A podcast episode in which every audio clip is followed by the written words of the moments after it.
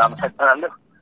አብይ በባ ይባላለሁ። በከፍተኛ ትምህርት አግባብነትና ጥራት ኤጀንሲ የእውቅና አሰጣጥ ወይም ደግሞ accreditation ነው የምንለው ዳይሬክቶሬት ዳይሬክተር አመሰግናለሁ። ወደ ጥያቄዎቼ ስገባ በዛሬው ዕለት እንግዲህ ሙሉ ለሙሉ በድረገጽ የታገዘ ትምህርትን ለማስጀመር መወሰናችሁን ከኢትዮጵያ የሳይንስና ከፍተኛ ትምህርት ሚኒስቴር ጋር በጋራ በመሆን መግለጫ ሰጥታችኋል እና ምን አይነት ለውጦች ነው የሚጠበቁት? ምንድን ነው እሱስ አዲሱ ነገር? ከሁለት ዓመት በፊት የኢትዮጵያ አጠቃላይ ትምህርት የፍኖተ ካርታ ጥናት መደረጉን ታስታውሻለሽ። የዛ የጥናት ውጤት አንዱ ከፍተኛ ትምህርትን ተደራሽነት አሁን ካለበት ሁኔታ መጨመር አስፈላጊ መሆኑን ያሳይ ነው። ምንም ያህል ኢንቨስትመንት ቢደረግም እንግዲህ በከፍተኛ ትምህርት ደረጃ በጣም ትንሽ የነበሩ ዩኒቨርሲቲ በመንግስት ደረጃ በጣም ማስፋፊያ ተደርጎ ወደ ሀምሳ የደረሱበት ሁኔታ ተፈጥሯል። በግልም ሴክተሩ እንደዚሁ ወደ ሁለት መቶ ሀምሳ ተቋማት በስራ ላይ እንዳሉ ይታወቃል። ነገር ግን ይሄ ሁሉ ሆኖ ከፍተኛ ትምህርት ተደራሽነት ገና አስራ ሶስት percent ላይ ነው ያለው። ይሄ የሚያሳየው ጥናቱ ነው። ስለዚህ የጥናቱ ምክረ ሀሳብ ምንድን ነው? አሁን በተያዘው መንገድ ማለትም በየቦታው ዩኒቨርሲቲ በመገንባት ይህን የሚጠበቀውን የከፍተኛ ትምህርት ተደራሽነት ማሳደግ ስለማይቻል ሌሎች አማራጮችን ማየት አስፈላጊ እንደነበር አመላክቷል። ከዛ ካመላከታቸው አንዱ የአሰጣጥ ዘዴ ተብሎ የተመረጠው የኦንላይን ነው። ተማሪዎች አጠናቀው እስከሚያገኙት የትምህርት ማስረጃ ድረስ ሙሉ በሙሉ በኦንላይን የተደገፈ ትምህርት ኢትዮጵያ ውስጥ አይሰጥም ነበር። ማንም የሚሰጠውም አልነበረም። እውቅና የመስጫ መመሪያም መስፈርትም አልነበረም። ስለዚህ ያንን ነው ለማድረግ የተሞከረው ሙሉ በሙሉ በኦንላይን የከፍተኛ ትምህርት መስጠት የሚችሉበትን ሁኔታ በመገምገም ብቁ ናችሁ መስጠት ትችላላችሁ የሚያስብል መመሪያ ነው ተዘጋጅቶ ወደ ስራ እንዲገባ የተደረገው ማለት ይሄ እንግዲህ የትምህርት ጥራትን በተመለከተ በምን አይነት መልኩ ነው ሊያግዝ የሚችል? አንዱም አስፈላጊ ያደረገው መመሪያውን አገሪቱ ላይ የታየው የትምህርት ጥራት ችግር ነው። እንግዲህ የተለመደው በርቀት የትምህርት አሰጣጥ ዘዴ በጣም ውስብስብ ችግር የታየበት ሀገሪቱን እንደውም ወደ ከፋ ሁኔታ ውስጥ የመክተት አዝማሚያ ያሳየ ነው። ሰዎች በቂ ትምህርት ሳያገኙ በቂ ጊዜ ትምህርት ላይ ሳያሳልፉ የትምህርት ማስረጃ የሚያገኙበት ሁኔታ እንደነበረ ለማየት ተችሏል። ስለዚህ ኦንላይን ትምህርት ይዞት የሚመጣው አንድ ጥቅም የትምህርት ጥራትን ከተለመደው የርቀት አሰጣጥ የትምህርት አሰጣጥ እሴት ጨምሮ ጥራቱን ያሳድገዋል ተብሎ ነው የሚጠበቀው። ይኸውም ለምሳሌ ተማሪዎች የ live ወይም ደግሞ የቀጥታ ከመምህራኖቻቸው ጋር ትምህርት የሚያገኙበት ሁኔታ አስገዳጅ እንደሆነ መመሪያ ያስቀምጣል። ይሄ አንዱ የሚጨምረው እሴት ነው። ከዚህ በፊት በጣም በርቀት በጣም በተዛነፈ ሁኔታ ነበር ሲሰጥ የነበረው። አሁን በተደጋጋሚ በቀጥታ ተማሪዎች የኢንተርኔት አገልግሎት በመጠቀም ከመምህራኖቻቸው ጋር ትምህርት የሚያገኙበት ሁኔታ መኖር እንደሚያስፈልግ ያስገድዳል። ሁለተኛው ትምህርት የሚሰጥበት content ኡ በምስልና በድምፅ የተደገፈ ነው።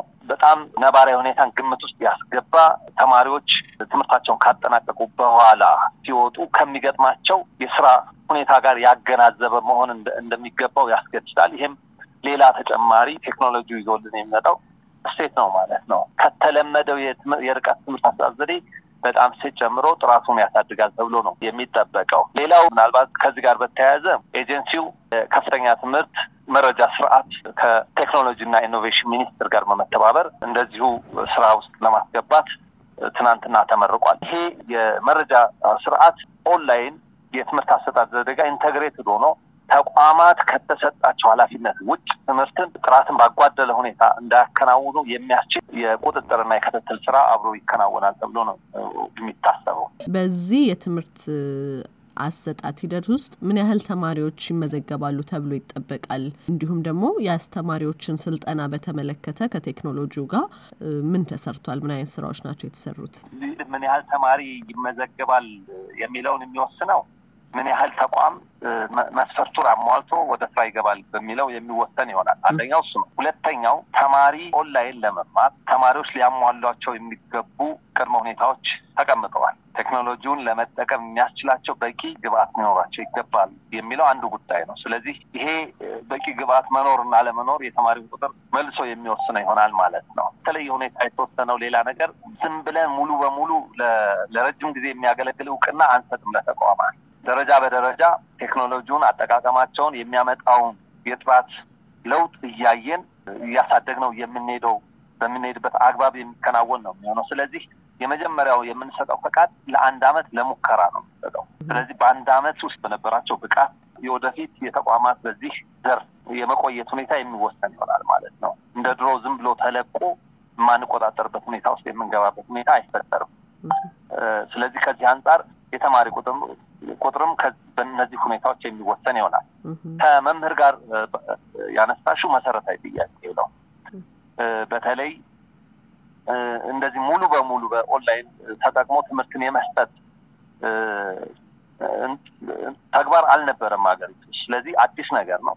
ከዚህ ጋር ተያይዞ መመሪያው አስገዳጅ አድርጎ ያስቀመጣቸው ጉዳዮች አሉ። በኦንላይን ላይ ለመምህርነት የሚሰማሩ ባለሙያዎች በኦንላይን የትምህርት አሰጣጥ ዘዴ በቂ training ሊያገኙ ይገባል። ያ የተቋማት ኃላፊነት ነው ማለት ነው። ስለዚህ ኤጀንሲያችን እውቅና ሲሰጥ እነዛ ለመምህርነት የተመረጡ ባለሙያዎች በቂ ስልጠና ማግኘታቸውን የማረጋገጥ ኃላፊነት ይሰጡታል ማለት ነው። ስለዚህ እንግዲህ በምን አግባብ training ኡን ያገኛሉ የተቋማት ኃላፊነት ይሆናል ማለት ነው። ሌላው አንዱ advantage online ትምህርት ጋር ተያይዞ የሚመጣው ምንድን ነው?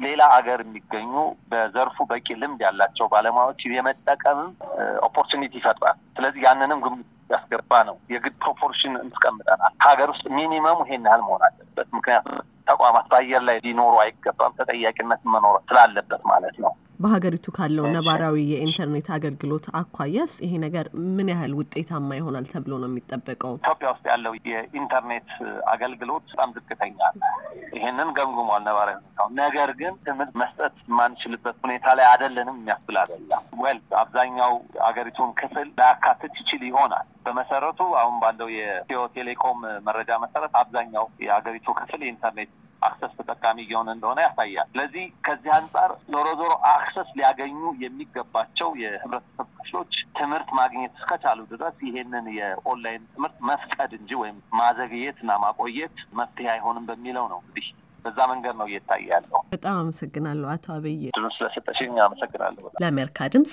ኤደን ገረመው ከዋሽንግተን ዲሲ